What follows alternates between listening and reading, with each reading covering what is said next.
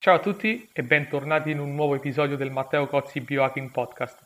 Io sono Matteo e in questa puntata ho un ospite d'eccezione, Alessio, eh, direttamente dal blog evolutamente.it dove collabora con Angelo. In questa puntata, che è fondamentalmente una lezione di fisica, quindi tenetevi forte perché è veramente interessante ma complesso, esploriamo come le onde elettromagnetiche di fatto possono essere dannose per i nostri organismi e ovviamente diamo dei consigli pratici su come difenderci e la prospettiva che prendiamo è duplice. Una è quella delle persone che di onde elettromagnetiche non ne hanno mai sentito parlare, non si sono magari mai poste delle domande, e l'altra invece è per i negazionisti, quelli che dicono che le onde elettromagnetiche, per quanto ci siano, non sono dannose. Quindi esaminiamo un po' queste due prospettive. Vi ricordo prima di continuare che se non lo fate potete seguirmi sui miei canali Facebook e Instagram come Matteo Cozzi Biohacking e se volete approfondire questi temi, al termine di questa intervista Alessio darà tutti i riferimenti per come farlo. Detto questo, senza ulteriori indugi, entriamo direttamente in questa puntata sulle onde elettromagnetiche con Alessio.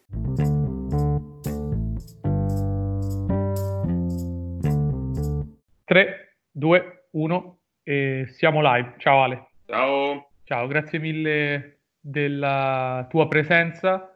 L'ultima volta abbiamo eh. avuto Angelo che ha parlato un po' del life trainer dal punto di vista della luce. Questa volta vorrei parlare con te dell'altra parte dell'elettromagnetismo che è l'elettricità e appunto il magnetismo, quindi vorrei entrare direttamente in questo eh, tema. Okay. Chiaramente vorrei farlo da due prospettive un po' diverse per essere anche un po' polemico.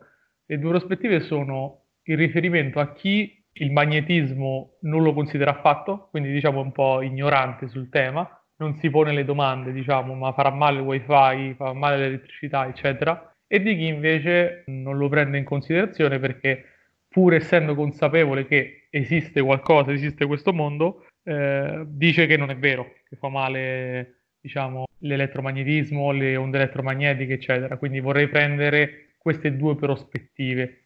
E iniziamo diciamo dall'inizio, cioè dammi un po' di contesto sull'elettromagnetismo e in che modo secondo te influenza la nostra biologia. Allora, tutti hanno sentito parlare di elettromagnetismo, che in realtà è una parola composta, appunto composta da elettro e magnetismo. Si parla di campi elettrici e campi magnetici. Che cosa sono? Quindi tutti hanno familiarità con il campo magnetico, perché ad esempio tutti conoscono le calamite, in questo caso si parla di dipolo magnetico, cioè tutti, anche quando utilizzano una bussola, si parla polo nord e polo sud magnetico.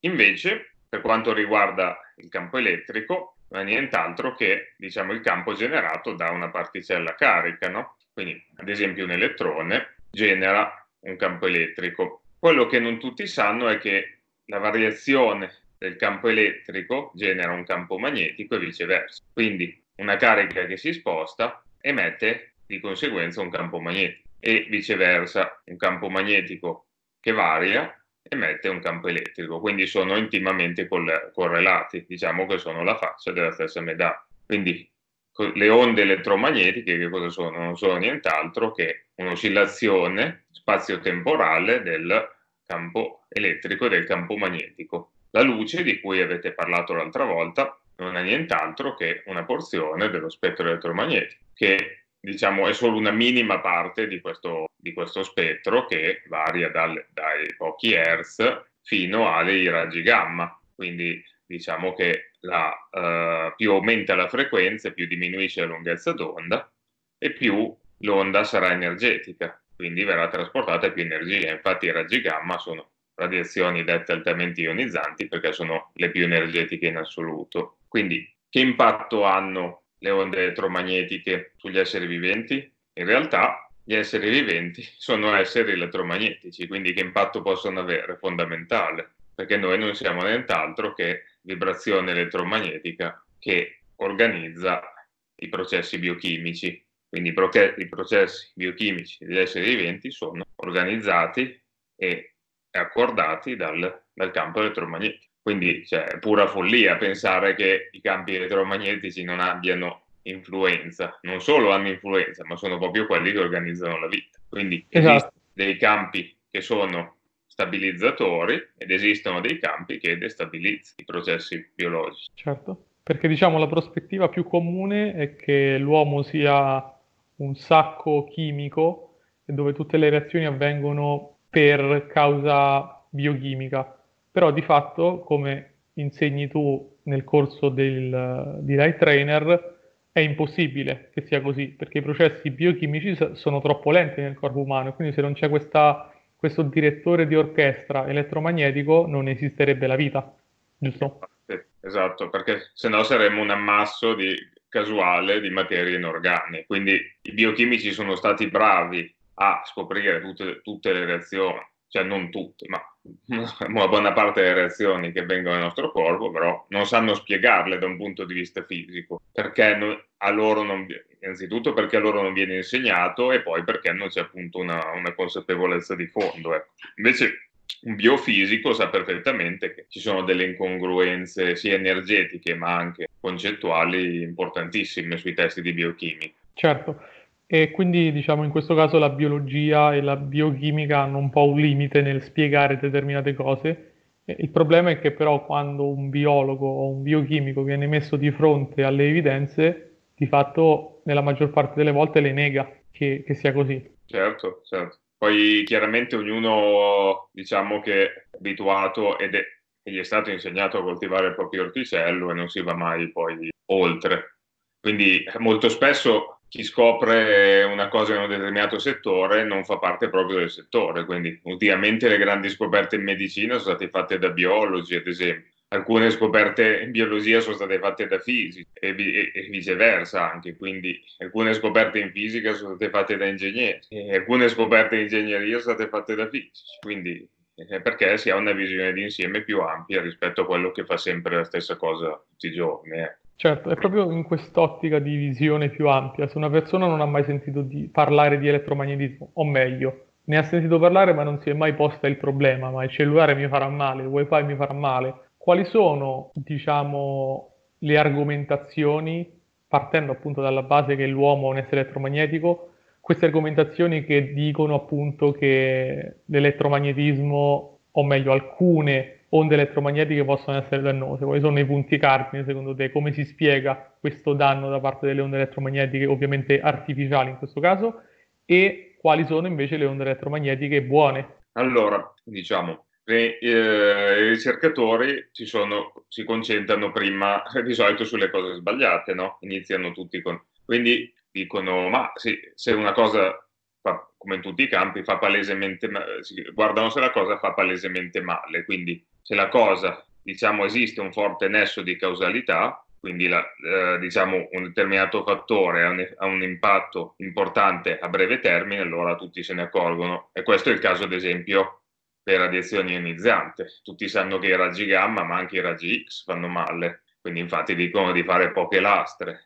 E, però molti ignorano che in realtà a volte è proprio il contrario, cioè diciamo fa meno male un'esposizione breve e intensa per esempio ai raggi X, con un'esposizione prolungata, a raggi di potenza molto minore. Quindi il fattore sì, sicuramente è l'energia dell'onda, è un fattore importante, l'effetto termico. Prima ci si è concentrato sugli effetti scalda il tessuto, non scalda il tessuto, se non, se non mi scalda in modo significativo il tessuto non fa male, quindi prima si è passato se non è ionizzante non fa male, poi se non ha effetto termico non fa male. E adesso si incomincia ad arrivare a un altro tipo di consapevolezza. Quindi non è solo discorso di frequenze, bassa o alta, ma è un discorso, quindi la frequenza è importante, ma esistono varie finestre di frequenza che sono dannose e varie finestre che sono benefiche. E guarda caso, le fi- finestre di frequenza dannose sono proprio nel, ben- del be- nel bel mezzo delle finestre benefiche. Quindi noi diciamo che i sistemi viventi hanno diciamo, scelto un set di frequenze fondamentali, quindi di frequenze benefiche, opportunamente spaziate. Quindi si chiama, si dice che è stato scelto un set discreto di frequenze. Nel me- al, proprio in mezzo a queste frequenze esistono invece fre- frequenze che destabilizzano i sistemi biologici e quindi questo è un parametro fondamentale. Poi chiaramente anche la potenza dell'esposizione è importante, quindi, eh, però non è sempre significativo perché in alcuni casi esiste il cosiddetto principio di minimo, minimo stimolo. In alcuni casi un segnale più basso è e minor opportunità ha di subire un certo tipo di interferenza, come nel caso del famoso esperimento di Montagnier, in cui occorreva avere diluzioni sempre maggiori per limitare l'interferenza elettromagnetica e quindi per portare l'informazione. Quindi in alcuni casi non è sempre detto che ad una minore esposizione in termini di, di, di, potenza del campo si abbia un minore effetto biologico, anzi in alcuni casi addirittura il contrario. Quindi occorre tener conto di tutti questi parametri, non solo che sia alta o bassa frequenza, ma proprio il tipo di frequenza, il tipo di potenza del segnale e la forma dell'onda, la polarizzazione, la modulazione, che è molto importante, ad esempio nei segnali radio che vengono utilizzati per le telecomunicazioni, cosa abbiamo? Abbiamo un segnale portante, però abbiamo un segnale modulante perché è proprio l'informazione. Perché io al ricevitore cosa vado? Vado ad estrapolare il segnale modulante che è l'informazione che mi serve. E questo segnale modulante a volte ha un effetto biologico ancora più importante il segnale portante, quindi a volte ci si concentra sul, su, su, una cosa, ma in realtà è quello che non, non viene osservato direttamente o che non è in primo piano ad avere un effetto maggiore. Però esistono delle frequenze, diciamo, naturali che sono appunto benefiche e fanno bene all'uomo, come ad esempio la risonanza di Schumann, che è quella propria del, della nostra Terra ci puoi dire qualcosa in più a riguardo? Esatto, quindi esistono delle frequenze naturali, quindi che sono determinate dai fenomeni eh, geologici, quindi dai fenomeni geomagnetici. Quindi, ad esempio, se noi prendiamo i fenomeni atmosferici, quindi l'atmosfera è pervasa da continue cariche elettriche, no? E il fulmine. E questo genera dei fenomeni elettromagnetici, perché tra la eh, diciamo, superficie terrestre e la ionosfera si crea una specie di guida d'onda che ha una determinata, quindi trasporta delle onde a determinata frequenza, la cui armonica fondamentale è detta risonanza Schumann, che è circa 783 Hz, anche se alcuni adesso dicono che sta leggermente shiftando. Questo, esistono varie ipotesi per questo shift, io ho la mia, una delle mie probabili, se poi interessa. Okay. Però vabbè. Quindi frequenze Schumann e tutte le frequenze relative ai fenomeni naturali elettrici presenti sulla, sulla superficie terrestre. Gli esseri viventi, chiaramente, dagli albori, si sono evoluti grazie a queste frequenze, quindi chiaramente sono benefiche, invece quelle create dall'uomo sono totalmente aliene e quindi occorre indagare se siano benefiche o meno. Chiaro, fondamentalmente siamo se questa è l'analogia giusta, eh, abituati come esseri umani o come esseri viventi ad un uh, ordine, diciamo, nelle onde elettromagnetiche alle quali siamo esposti, in queste vibrazioni, chiamiamole anche vibrazioni, esatto. mentre noi, appunto, te- con la tecnologia ci siamo creati un caos di onde elettromagnetiche e non sappiamo quali fanno bene, quali fanno male, in che modo, quale fa più bene o più male di un'altra e quindi fondamentalmente siamo immersi in un caos a livello elettromagnetico che poi si ribalta in un caos quantistico, perché comunque eh, per entrare ancora più nel dettaglio l'elettromagnetismo è legato alla fisica quantistica di fondo, giusto? Esatto, esatto. Non solo, diciamo che eh, sotto alcuni aspetti si può dire che l'elettromagnetismo sia la forza fondamentale sulla quale si basano altre forze. Anzi, esiste una teoria unificata del campo che appunto che dice che la la, la, la, gravità stessa non sia nient'altro che una manifestazione delle interazioni elettromagnetiche tra i corpi.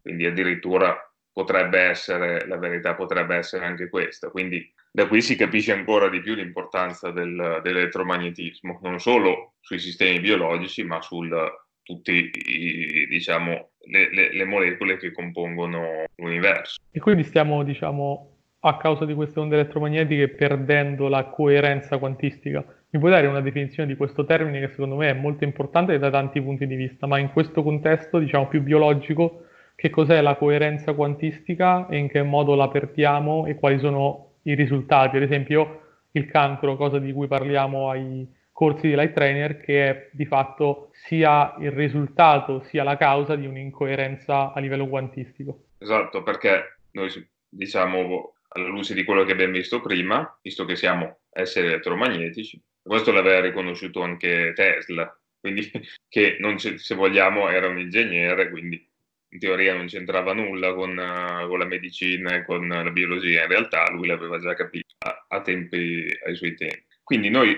siamo esseri elettromagnetici, ma di che tipo? Cioè, sotto quali principi operiamo? Operiamo, operiamo sotto i principi della coerenza quantistica. Che cos'è la coerenza? Quindi quando noi abbiamo delle oscillazioni, quindi possiamo dire abbiamo delle onde, tutti siamo familiari con un'onda di tipo sinusoidale, quindi questa eh, queste oscillazioni sono coerenti quando sono fasate, quindi quando due entità oscillano la stessa frequenza e sono in fase. Questo crea un tipo di interferenza fruttiva, come se fossero due creste di, on- di, di due onde del mare, ad esempio. Quando io vado a sommare due creste ho un'interferenza costruttiva, quindi si va ad amplificare. Quando io ho interferenza distruttiva, chiaramente una cresta incontra un ventre, l'onda si va a distruggere. E questo è un po' il principio del, del, di funzionamento delle serie viventi. Facciamo un'altra analogia. Gli esseri viventi sono, come diceva il grande professore, il compianto professor del giudice, sono come un, un corpo di ballo. Quindi cos'è la coerenza? Diciamo una sintonizzazione del corpo di ballo. Quando tutti ballano allo stesso ritmo, si dice che si hanno delle oscillazioni coerenti. Un po' come avviene, facciamo un'analogia, se noi prendiamo dei metronomi, io li metto su una parete, su una superficie rigida e li faccio partire in momenti diversi. Ognuno seguirà il suo tempo. Ma cosa succede se io possiamo fare questo esperimento anche a casa nostra? Se io metto i metronomi su una superficie oscillante, ad un certo punto, nonostante li faccia partire in momenti diversi, tutti i metronomi saranno sincronizzati. Questo cosa vuol dire? che si è avuto, diciamo, il medium oscillatorio ha creato, diciamo, questa, questo colloquio che ha permesso una sincronizzazione tra, tra i metronomi. Perché gli esseri viventi sono sincronizzati? Perché le oscillazioni coerenti permettono di operare ad un livello energetico, diciamo, eh, più favorevole. Noi sappiamo che gli esseri viventi sono, eh, diciamo, entità a bassa entropia, cioè altamente organizzate. Però come facciamo a mantenere bassa l'entropia quando l'entropia in teoria tende ad aumentare? Perché? Perché il grado di disordine, le configurazioni disordinate, quindi il disordine in natura è molto più probabile che una configurazione ordinata. Quindi noi siamo in grado di trasformare energia disordinata in energia ordinata. Le oscillazioni coerenti permettono di avere una maggiore efficienza energetica e quindi un'organizzazione spazio-temporale delle reazioni che è una prerogativa del funzionamento biochimico degli organismi. Ok, quindi fammi capire meglio. Se ci esponiamo alle onde elettromagnetiche, perdiamo di coerenza, perdiamo, perdiamo energia. È come se io andassi, ci fosse un corpo di ballo, io vado a spingere i ballerini. I ballerini perdono di sincronizzazione. E quindi, quindi il mio corpo non funziona più. Quindi il balletto non funziona più e il nostro corpo non funziona più. Chiaro, chiaro. E quindi questa è la prospettiva, diciamo, da chi non, per chi non conosce l'elettromagnetismo. Prendiamo adesso la prospettiva per chi dice no, tutte queste informazioni sono teoria e in realtà non sono vere. Quali sono le prove provate del fatto che le onde elettromagnetiche siano effettivamente dannose? Ce ne sono. Le prove derivano dagli studi. Quindi noi in realtà, in realtà si tende a negare l'evidenza. Invece di dire guarda, ci sono decine, centinaia, ormai anche migliaia di studi che dimostrano gli effetti negativi delle onde elettromagnetiche non naturali sugli esseri viventi. Invece, siccome non si conosceva a fondo il meccanismo, cosa fa? Quando non si conosce il meccanismo si nega l'evidenza. Ma in realtà tu invece di negare l'evidenza devi spiegare l'evidenza, perché l'evidenza è lì palese davanti a noi e in realtà si tratta solo poi di spiegare il meccanismo. Quindi esistono numerosi studi che dimostrano che l'esposizione alle onde elettromagnetiche non native, quelle prodotte dall'uomo, portano a cancro, portano a sindrome metabolica e tutte malattie degenerative, Alzheimer, Parkinson e quant'altro. Quindi esistono, esistono numerose evidenze che lo dimostrano. Ed esistono anche non solo studi, ma anche aneddoti di tutti i giorni. Molte più persone hanno la cosiddetta elettrosensibilità, sono soggetti, quindi eh, quando sono immersi in, uh, in fonti elettro- elettromagnetiche importanti si sentono stanchi senza arrivare subito a malattie gravissime e, già, e uno si sente stanco, si sente affaticato oppure sonnolenza oppure eh, al contrario fa fatica a dormire la notte e quindi sono, sono delle vere e proprie evidenze. Poi quando invece il giorno che va in campagna in mezzo alla natura, quindi va a mitigare gli effetti, le persone si sentono meglio. In termini quindi di mitigazione degli effetti, che cosa si può fare? O, o meglio, ci si può proteggere da queste onde? Allora, chiaramente il meglio sarebbe non esporsi, eh, però come si fa? Quindi viviamo in un bagno elettromagnetico e, e la cosa è ogni giorno sempre peggio. Quindi si possono adottare dei metodi di protezione attiva e passiva, quindi chiaramente eh, non ci si può pensare di, scher- di schermarsi da, da, tutte le onde, anche perché eh, accendiamo, se noi guardiamo, abbia- siamo circondati da wifi,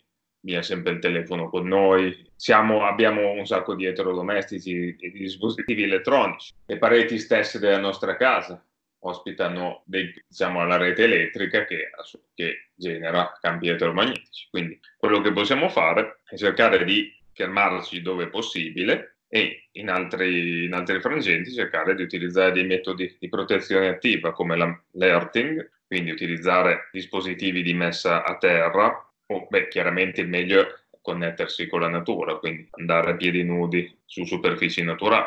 Però dove non possiamo farlo cerchiamo, esistono questi strumenti, dai tappetini per il computer, dal, anche lenzuola, tutta una serie di cuscini, tutta una serie di dispositivi correlati. Poi Possiamo usare altri dispositivi come ad esempio la giungite, che è un metodo di protezione attiva. A mio avviso, più che alcuni dicono assorbe le onde elettromagnetiche neg- negative, in realtà secondo, sì, sicuramente è in grado di assorbire numerosi livelli quantici, perché una, una particolare configurazione degli atomi di carbonio permette di, di memorizzare milioni di stati, milioni di informazioni quantistiche, ma quello che è in grado di fare, secondo me, in maniera più significativa, è quello di aumentare la coerenza dell'acqua, aumentare la zona di esclusione dell'acqua. Quindi è in grado di ricaricare le nostre batterie, quindi ricaricare il nostro potenziale di membrana che è scaricato dalle onde elettromagnetiche, che ricordiamo che vengono attivati eh, i canali del calcio, quindi eh, si crea stress ossidativo in termini di specie reattive dell'ossigeno e di specie reattive dell'azoto e quindi si crea tutta una serie di meccanismi che alla fine mi vanno a depolarizzare i mitocondri e le membrane cellulari in generale. Quindi cosa, cosa possiamo fare? Quindi abbiamo detto che la sungite permette di ricreare diciamo, quest'acqua coerente che permette appunto di mantenere il nostro corpo di ballo sintonizzato ok? Poi esiste un'altra componente che è più importante e biologicamente rilevante, che è, si chiama componente scalare, che è un altro tipo di onde elettromagnetiche, che noi tutti abbiamo dimestichezza, bene o male, con le onde elettromagnetiche convenzionali, herziane. In realtà la componente scalare è molto più significativa a livello biologico, quindi in questo caso può essere benefica oppure può avere effetti devastanti. De- definiamo un attimo la... cosa, cosa, intendi per componente scalare, qual è la differenza dal resto delle onde elettromagnetiche? Allora, le onde elettromagnetiche trasversali, hertziane, quindi perché sono state, la sua te- la teoria è stata sviluppata da Hertz a partire dalle equazioni di Max e rappresentano diciamo un'oscillazione perché trasver- sono trasversali perché la direzione di oscillazione del campo elettrico e conseguentemente del campo magnetico che oscilla ortogonalmente, sono, l'oscillazione avviene in modo trasversale rispetto alla direzione di propagazione. Invece le onde scalari sono, sono formate da dei, si chiamano vortici di potenziale, quindi sono dei veri e propri tornado che possono essere del potenziale elettrico o del potenziale magnetico. Ti faccio subito un esempio. Le onde utilizzate da Tesla erano onde scalari, e sono onde longitudinali, si chiamano, perché la direzione di l'oscillazione è, eh, diciamo, avviene nella direzione di propagazione dell'onda. Esistono due tipi, l'onda scalare elettrica e l'onda scalare magnetica. L'onda scalare elettrica è quella che utilizzava Tesla per la trasmissione wireless di energia elettrica. Invece i sistemi biologici usano l'onda scalare magnetica che è stata scoperta dal professor ingegner Konstantin Meil, un ingegnere tedesco che è il, il pioniere, diciamo, e il, il massimo esperto di questo tipo, lo scopritore e massimo esperto, nonché massimo esperto di questo tipo di onde. La biologia usa le onde scalari magnetiche. Perché usa le onde scalari magnetiche? Perché il campo magnetico chiaramente è molto meno impattante del campo elettrico. Ecco, se noi mettiamo le dita nella presa, lo sappiamo, lo possiamo capire. Quindi le, un campo elettrico elevato ha, può avere effetti devastanti sui biologici. Invece il campo magnetico no. Quindi come si creano questi vortici di potenziale? Si creano, diciamo, ad esempio da una rotazione degli elettroni, ok? Questo crea dei vortici, quindi abbiamo dei vortici che si propagano nello spazio. I vortici hanno la velocità della luce, però in realtà l'onda no, quindi l'onda si propaga a velocità che può essere diversa da quella della luce. Queste onde scalari hanno un effetto biologico importante perché? Perché sono quelle che il nostro corpo usa. In realtà il nostro corpo non usa le onde herziane, ma usa per comunicare queste onde scalari. Da, da cosa sono create il nostro corpo? Sono create da questi elettroni che ruotano. E dove ruotano gli elettroni? Ruotano nell'acqua coerente di cui abbiamo parlato prima e ruotano, guarda caso, negli anelli aromatici. Quindi, che cosa ti viene in mente? Gli aminoacidi aromatici. E guarda caso, gli aminoacidi aromatici sono quelli che hanno un picco nell'assorbimento dell'UV quindi vedi che tutto torna. Infatti Pop aveva riscontrato appunto i biofotoni nella lunghezza d'onda dell'UV. Quindi queste onde scalari sono quelle che hanno un effetto biologico significativo. E non solo, un'antenna, quando noi abbiamo un'antenna che può essere l'antenna del telefono, un'antenna di... nel near field si chiama, cioè vicino all'antenna, in prossimità dell'antenna, si è solo la componente scalare. Poi questi vortici si srotolano e man mano si trasformano nello spazio, parte di loro si trasforma in onde herziane classiche. Al ricevitore viene l'opposto, si riavvolgono e il ricevitore assorbe l'onda scalare. Chiaramente si ha una sempre una componente scalare e una componente herziana. Okay. La componente scalare non, viene, non è ancora riconosciuta dalla scienza di mainstream e che chiama questa componente, sai come la chiama? Rumore, perché non sanno dargli una spiegazione fisica, quando in realtà Engineer Mail ne ha dato ampiamente prova. Ok, facciamo un attimo un esempio di cosa intendiamo per effetto biologico. Ad esempio, alcuni diciamo, minerali, prendiamo l'esempio dei minerali, che in realtà hanno un effetto sul nostro corpo non dal punto di vista prettamente strutturale, ma più dal punto di vista del messaggio che portano. Quindi questo messaggio, che è appunto un messaggio elettromagnetico che ha questa componente scalare, può essere riprodotto eh, in maniera diciamo artificiale, riproducendo semplicemente la componente eh, di onda senza la necessità del, ad esempio, questo minerale primo che la emette. E quindi in un certo modo è possibile, ad esempio, integrare la vibrazione di questo eh, minerale o di questo nutriente piuttosto che il nutriente stesso. Ci fai qualche esempio ancora più concreto di questo? Sì, allora eh, facciamo un esempio di come operano, ad esempio, radiazione elettromagnetica. Prendiamo ad esempio la trascrizione del DNA. Quindi come la trasmissione del DNA avviene il DNA perché ha una struttura doppia elica perché in realtà è un'antenna di onde scalari, perché gli elettroni delocalizzati degli anelli aromatici sono liberi di ruotare e eh, la struttura doppia elica è una vera e propria antenna. E diciamo, chi è che stabilisce? Abbiamo visto che allora, questo non l'ho detto prima, lo dico adesso, per trasportare un'onda scalare è necessario la, coer- la risonanza, che abbiamo detto appunto che è coer- lo stesso concetto della coerenza. Quindi quando due molecole sono in risonanza, posso avere il trasporto di questa onda. Il cosiddetto DNA spazzatura, chiamato junk DNA, diciamo le cui parti vengono chiamate introni, sono usate in realtà dal, per creare questo, questa risonanza, per poi trasportare il messaggio che è dato dagli esoni quindi dalla parte diciamo informativa del DNA. Quindi diciamo per trascrivere opportunamente le sequenze di DNA sono, sono fondamentali le onde scalari. Quindi è fondamentale, io, io, posso andare a dare un'informazione e posso diciamo avere un effetto epigenetico, quindi posso regolare il metabolismo e tutte le varie funzioni biologiche, ad esempio. Altro caso, come avviene, tutti parlano della salute mitocondriale, ma come avviene ad esempio il trasporto degli elettroni nella, nella catena degli enzimi mitocondriali? Avviene perché è possibile in maniera efficiente solamente grazie alla risonanza. Quindi se io vado a dare una frequenza che mi va a armonizzare la risonanza per gli enzimi mitocondriali, avrò un corretto trasporto di elettroni e quindi un, una grande efficienza nella produzione di ATP e quindi avrò sempre livelli energetici ottimali ed andrò a ridurre, quindi andrò a prevenire lo stress ossidativo. Quindi questi sono esempi fondamentali di come le onde elettromagnetiche, e non solo le onde elettromagnetiche, ma anche le onde sonore, perché ricordiamo che le onde sonore sono onde longitudinali e quindi hanno lo stesso effetto delle onde scalari.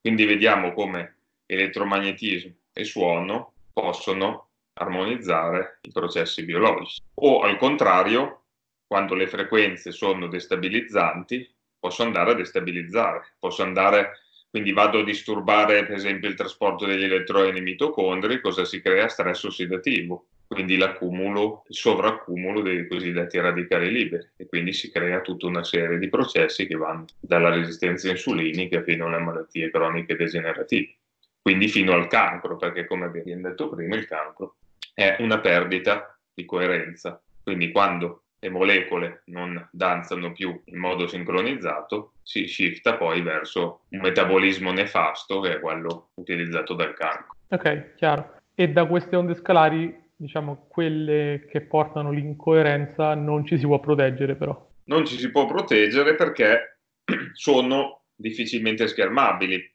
perché noi la componente herziana, se ci mettiamo dentro una gabbia di Faraday, cioè dentro un conduttore, ci possiamo schermare. Invece la componente scherma, eh, scalare è più difficilmente schermabile. Soprattutto eh, dipende dalla velocità dell'onda, più l'onda è veloce, più è difficile da schermare. Okay? Noi sappiamo che le onde scalari addirittura possono avere una velocità superiore a quella della luce. Adesso qualcuno salterà sulla sedia e dirà che non è possibile. In realtà possibile. Chiarissimo, chiarissimo. Senti Ale, noi abbiamo fatto un po' questo percorso, quindi abbiamo capito l'influenza dell'elettromagnetismo sul nostro corpo, come proteggersi o come non è possibile proteggerci. Diciamo, quello che manca, il componente finale, è perché pur essendo queste informazioni disponibili, nessuno ne parla, nessuno le dà, o meglio, perché app- app- si fa il contrario. Eh, io credo che in questo caso ci sia una grossa componente di business e di soldi che nella maggior parte dei casi sono quelli che impediscono eh, le vere scoperte, insomma, che impediscono di farci stare bene perché ci sono degli interessi dietro. Quali sono questi interessi, magari nelle telecomunicazioni o militari, che non vogliono che questa diciamo, informazione che in realtà è libera e disponibile venga alla luce e soprattutto anche dal punto di vista tecnologico vero e proprio, quello che voleva fare Tesla era trasmettere energia libera e non gli è stato permesso. Quindi allora, qual è il contesto di questi interessi? Allora, nel momento in cui voleva trasmettere energia, ha chiamato JP Morgan e gli ha detto vieni che ti faccio... A parte ricordiamo che Tesla è stato quello che ha inventato la corrente alternata, perché Edison faceva andare tutto a corrente continua, è una catastrofe. Cioè Tesla ha detto ma che fai? Cioè, quindi la, la, corrente alternata, quello che noi utilizziamo oggi, è stata un'invenzione di Tesla. Ma, ma quanti danno in merito a Tesla? Nessuno. Poi J, adesso raccontiamo un attimino brevemente questo aneddoto. JP Morgan ha detto, guarda, io voglio trasmettere energia, ok, vieni. Quindi gli ha commissionato la Warden Cliff Tower, questo mega progetto. Poi, tra l'altro, la tecnologia di Tesla si era già rivelata in grado, per esempio, di generare terremoti.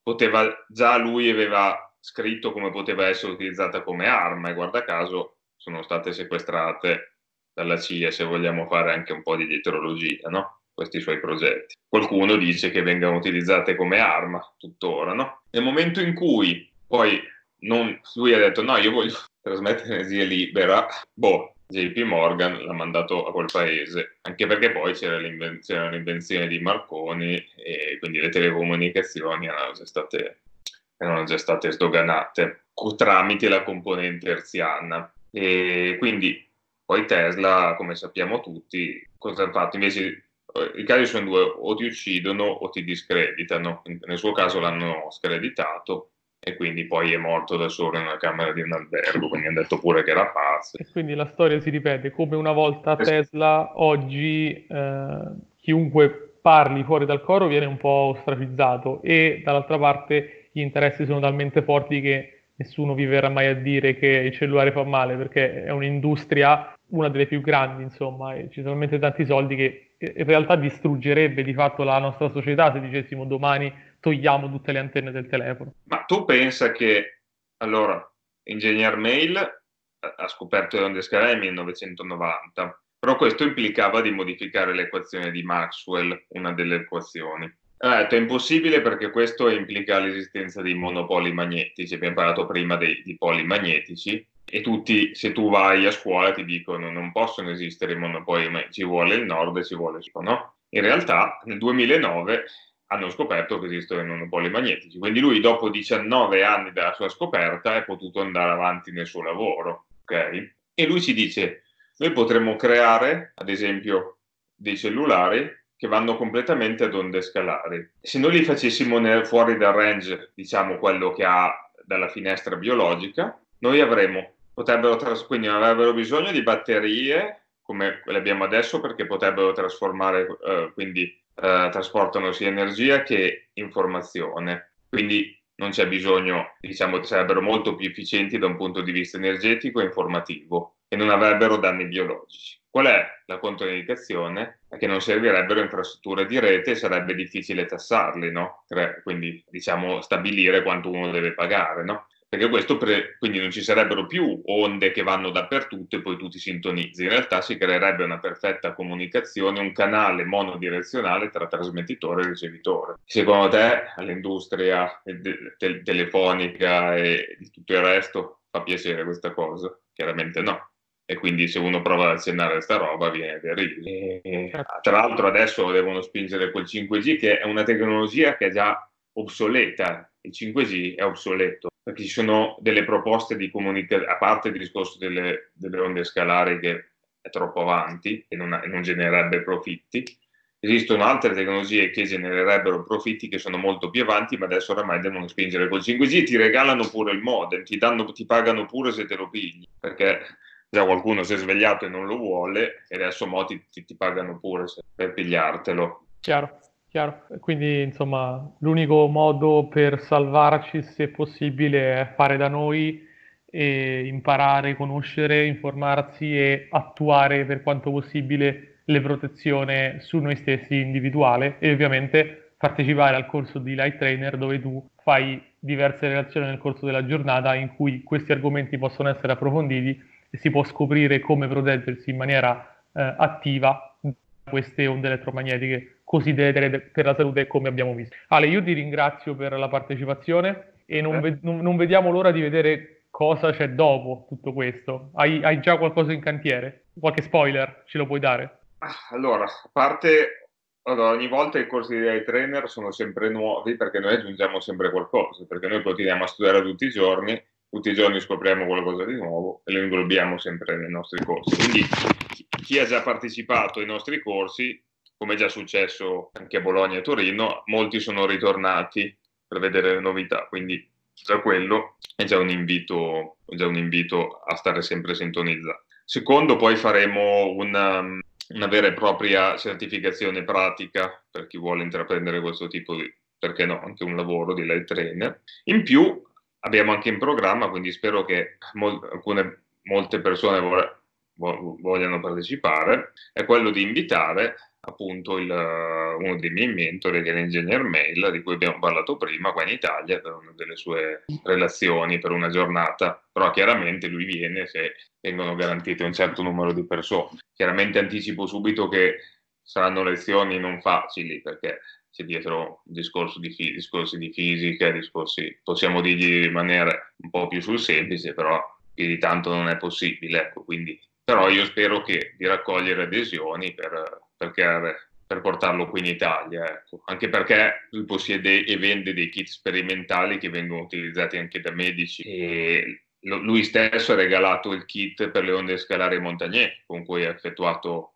da alcuni dei suoi esperimenti sulla memoria dell'acqua. Non tutti, penso che in pochi sanno che alcune apparecchiature utilizzate sono proprio le apparecchiature dell'ingegner Mail, quindi diciamo che sarebbe una grande opportunità averlo tra di noi. Lui ha detto che ci, ci sentiamo via mail, ha detto che è disposto a venire, però chiaramente spero di ricevere delle adesioni per questo. Quindi corsi di light trainer, questo, questo programma qua e Adesso stiamo iniziando anche la, le consulenze a domicilio, quindi verremo direttamente in casa delle persone a misurare lo smog elettromagnetico e daremo dei consigli su come, su come proteggersi, sia da un punto di vista delle radiofrequenze, sia da un punto di vista dell'elettricità sporca, di cui parliamo sempre nei nostri corsi di lettere. Poi chiaramente con Angelo abbiamo dei progetti molto molto interessanti e saranno, saranno delle novità pazzesche. Vedremo, vedremo, insomma. E fra l'altro Mail che viene definito il nuovo Tesla.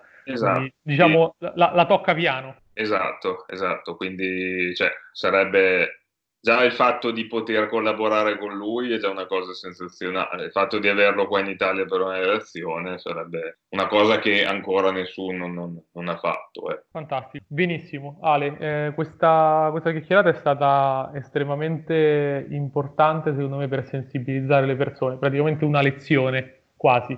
Eh, io ti ringrazio, ringrazio tutti quelli che ci hanno ascoltato e vi do appuntamento alla prossima puntata del podcast e ovviamente se volete seguire tutto il mondo di Alessio e approfondire i temi di elettromagnetismo, onde scalari e tutto quello che ci siamo detti in questa chiacchierata, lo potete fare sul sito di Evolutamente e partecipare col sito del trainer. Quindi ci vediamo alla prossima puntata. Ciao!